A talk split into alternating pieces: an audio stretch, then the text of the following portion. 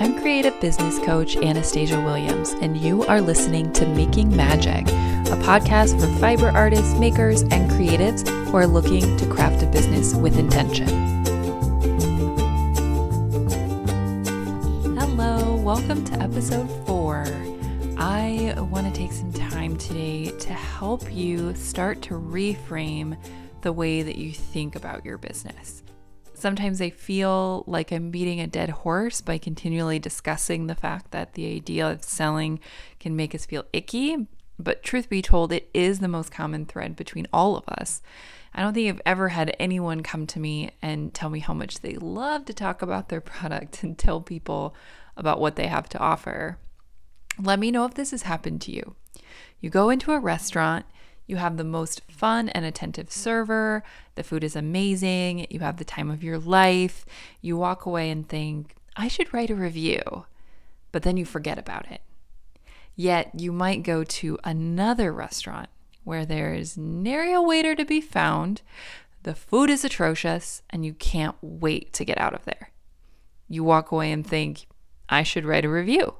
And you do, because people should be warned to not waste their money there. It's really important in this instance to note that you can still spend money and have a positive experience. You can still be sold to and have a positive experience. You can also be sold to and have a negative experience. The typical example that comes to mind is the car salesman, isn't it? So we know they're gross and we dread having to interact with them. We will even spend time researching how to negotiate with them or we'll actually take somebody with us to the car dealership who knows how to handle these guys. And the thing is, we humans tend to really hold on to our negative experiences over some of the positive ones. So if you were sold to badly, you will absolutely remember that experience and start to build an internal narrative around how selling is not a good thing.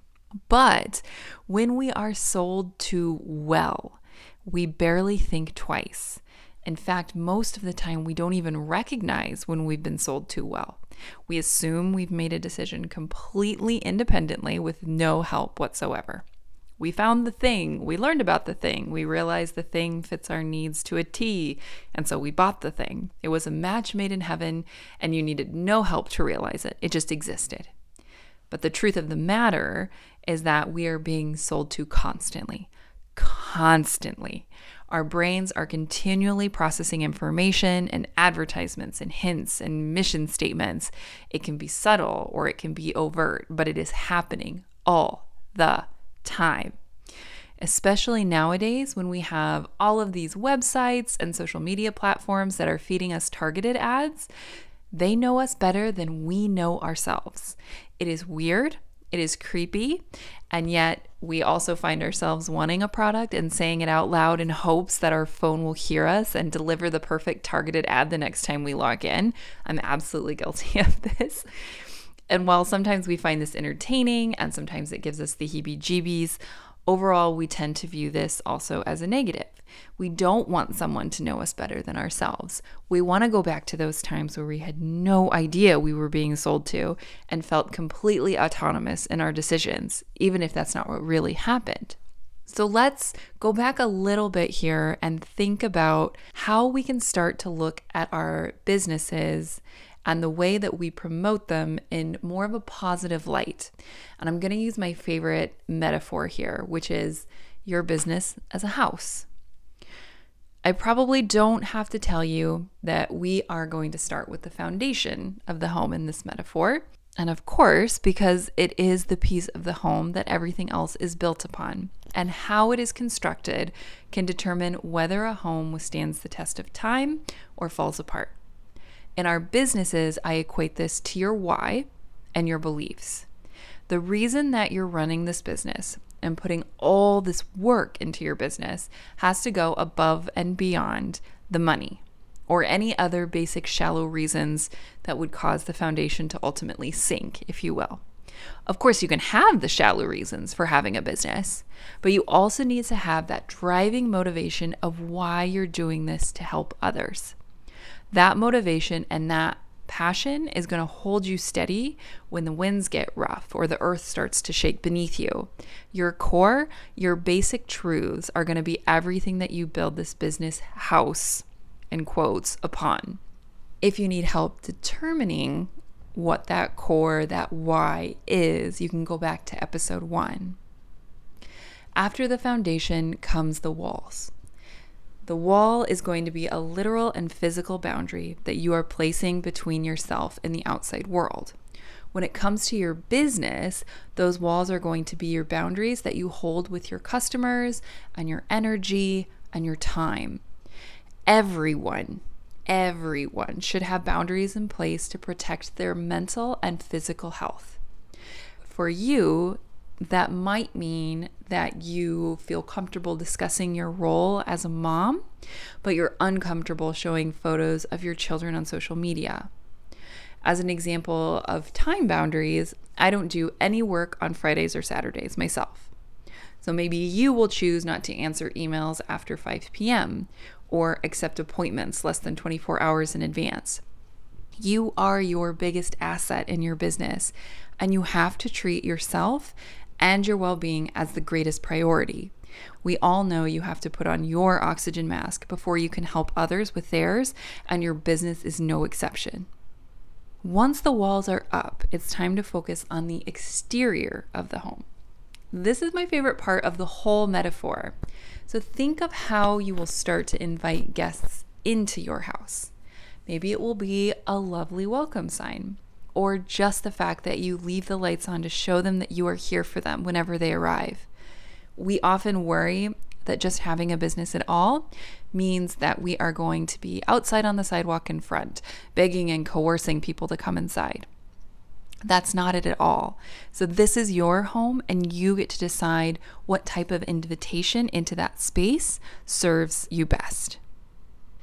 Now comes the fun part decorating the inside the aesthetic of your business quote unquote home is going to serve the purpose of providing comfort and inspiring those who visit your home.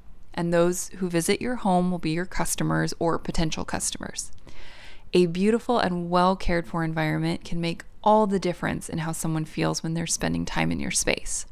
You can think of this as the physical interior of your business if you have a brick and mortar location, or you can apply this just as easily to the spaces you inhabit online, like your website and social media profiles.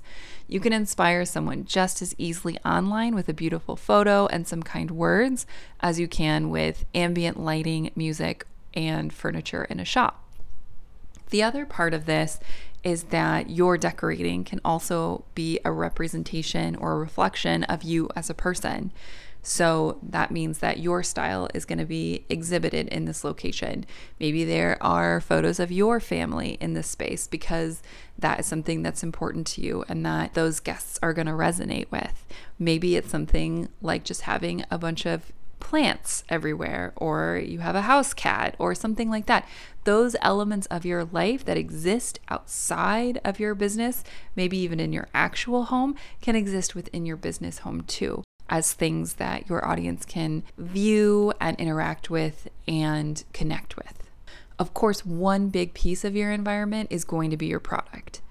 It's not only allowed, but required to take up space in some capacity. Even if you're someone who just has a business that doesn't require an income goal and you're just here to provide help to others for fun, the things that you sell in order to help them need to be on display and clearly available for them to use or take from the house.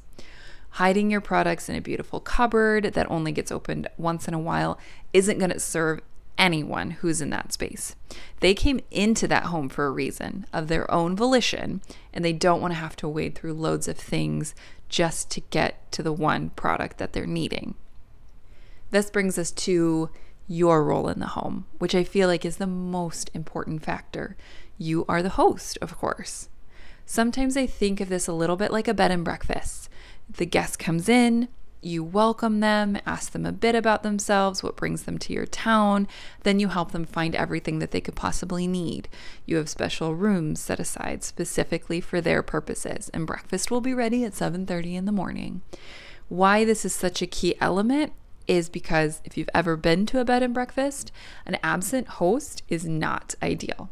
If you need towels and the host is nowhere to be found, you just end up feeling frustrated. Or even if they do leave you to your own devices, you may not be the kind of person who wants that. As the host, it is your responsibility to know what your guests may need from you, both in the form of physical items and social interactions. My actual home that I live in in real life was built in 1907. It's a stunner of a craftsman style with a bit of a Cape Cod exterior. You can see photos of this on my Instagram. It has a picturesque white picket fence on the outside, big giant old trees, and the interior has all the original woodwork, built ins, light fixtures, and an amazing butler's pantry. I am obsessed with this house. It is also precisely half a block from the grocery store and our son's daycare, so really couldn't get a whole lot better.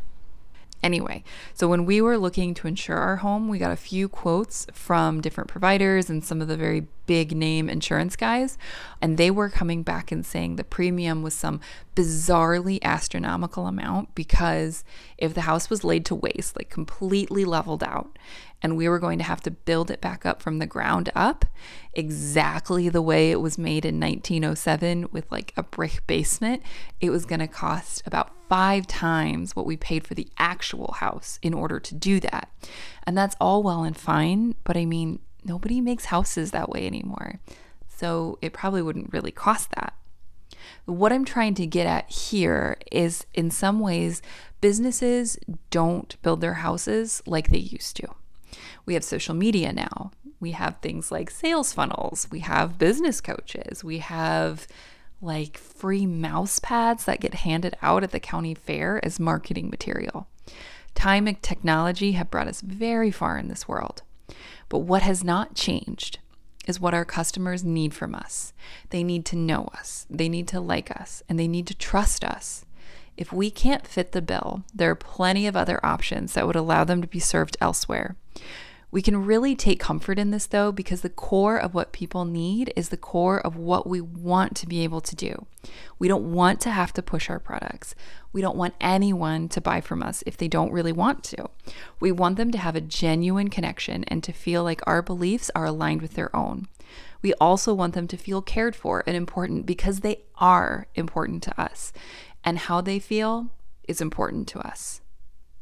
So, that is all I have for you today. If you are wanting to grab the show notes, those are on my website at www.williamsanastasia.com slash podcast. And I would also be remiss if I did not mention that I am running a Zoom mini series called Authentically Insta, which will be a four part series that will go through some of the different elements of Instagram, um, including things like the algorithm, using your bio effectively, creating and maintaining engagement, and being able to grow in an organic way. I really want this series to be something that creative business owners can come to and understand that Instagram, although it does have a very complicated algorithm, and though we're always being told how we should do things and when we should do things, that there is still a way to interact with the app that allows you to be the authentic person that you are and still experience joy from the connections and the relationships that you build with your audience. You can also find that on my website, again, www.williamsanastasia.com. The first session starts this Thursday, February 18th, and it will continue every Thursday for the next four weeks. Talk to you next week.